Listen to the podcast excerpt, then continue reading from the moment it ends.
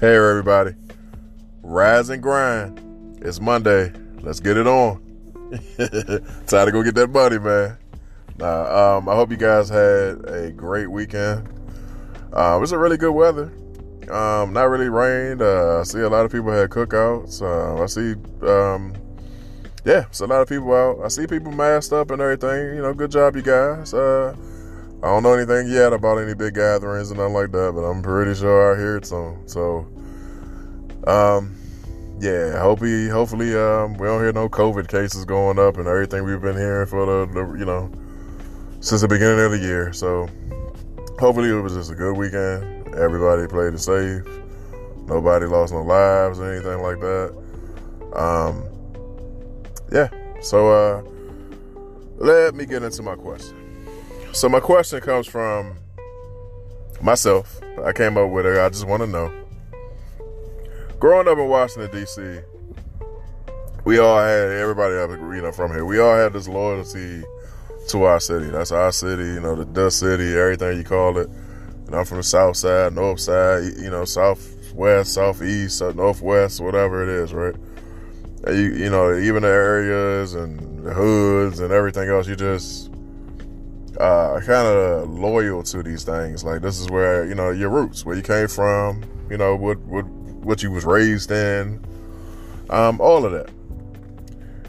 But there's been some major changes, and I'm not just going to say that in terms of just Washington, D.C. I mean, I've heard stories that, Atlanta, Georgia, Chicago, Baltimore, I've heard it all over the place, any of these inner cities, right? That gentrification is running rapid. For those of y'all that kind of don't know what that is basically a poor place having in similar terms, a poor, rough area having the poor people basically forced out with the rent increases, everything increases around them when they can't afford, and they get pushed somewhere else, basically. Like, it's kind of like they're directing them somewhere else outside of what it is. Developers come in, they redo these areas, and they put it at a tier of rent and things like that that only a particular group of people can afford to live in. So, let's say... these places, say it was a low income area. People barely paying rent. Not paying a lot for rent money. It was affordable if it wasn't so, run down or hood or whatever. It would be great for people now to just start. Let's say rent was $600-$700 or something like that. Maybe even cheaper than that. And the people that was in those communities kind of ran them down, or the area even ran down itself. Like, you didn't have the same... outlets as everybody else, and the areas kind of just got kind of run down.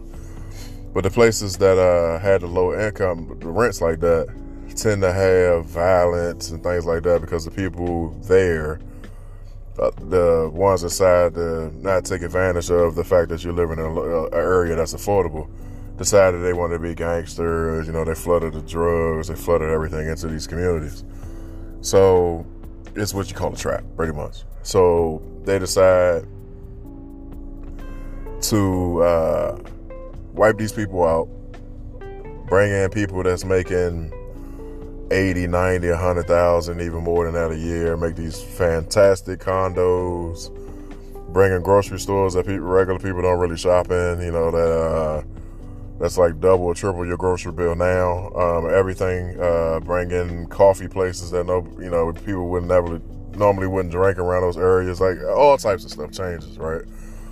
More police, which in the regular area you probably maybe only saw one cop car every once in a while when something happened, but for the most part you hardly ever see any police. But when the new people come in, the area is heavily policed. Security, everything comes and protects the people just to have a fantastic lifestyle. You can eat dinner outside, you can walk little poodle dogs, you can do everything. And nothing really happens to these people because it's so secure that they can walk around counting cash if they wanted to, and nothing would ever happen, right? But before that area changed, it would be the most dangerous thing in the world for you to do something like that. So, I bring it back to my question. Here's my question. With gentrification growing rapid, are you still loyal to the place you grew up in? Are you still loyal to the place you grew up in, or do you do not care anymore? For me, personally, because somebody probably will ask me that, I'm always going to give y'all my version first before I hear anybody else. I grew up in D.C. and I was D.C. strong. I was like, you know, this is my city. You know, I'm always going to rock out with you and everything. And when all this stuff started happening, you literally see the disrespect. I mean, it's so bad at some places that, like, I mean, I could literally probably take a picture and post it on. Matter of fact, I think that's what I'm going to do. I'm going to go take a picture and I'm going to post it on my Instagram. Where one side of the street is gentrified and it's beautiful. It's, you know what I'm saying? It got a nice building, beautiful, right? On the other side, it is completely ran down. And the people outside you're not cared for it or anything, right? So when I started seeing this, and I started seeing how high they was placing the rent, that literally if you could afford to live there, you're probably gonna struggle forever, right? I've made some phone calls because I've seen some buildings that I thought was just beautiful, and I called and I'm hearing $3,800 for a barely what you can consider a one bedroom. I say, wow. Right? And this keeps happening, and I started seeing the expensive grocery stores coming up, and then I started seeing how my mayor started to adapt to that. Like, before this Black Lives Matter stuff kicked off, she had a controversy where something that's so, I know it's weird, but so dear to our city as our food, mumbo sauce, right? She said she's never had mumbo sauce, but she's supposed to be a Washingtonian and everything like that. You're a Washingtonian, how do you not, like, never had mumbo sauce ever? Like, never had it in high school, you never went to a Chinese restaurant, carry out, nothing. So that let me know that she was on, I don't care about these people. All I cater to is a certain sector of people. And everybody else, I'm going to act like I'm not a part of. And when I started getting the vibe for that, it really turned me off to D.C. so bad that, like, I know I'm from here. I know I love it. I'm still going to always rock out with D.C., but I will never, ever live here again. Like, I think I'll do my Maryland's. I'm not touching Virginia, so I don't even know why we call it DMV, but that's a whole nother question. Somebody's probably going to call me out on that, but... yeah, Maryland, so I just get out of here. It's over for me. Like, I don't ever see myself really saying I live in DC anymore. Like, it's just not the thing anymore. Like, it's horrible. I've seen where you're on one side of the city that's just being left for dead. You call the police and they don't come at all.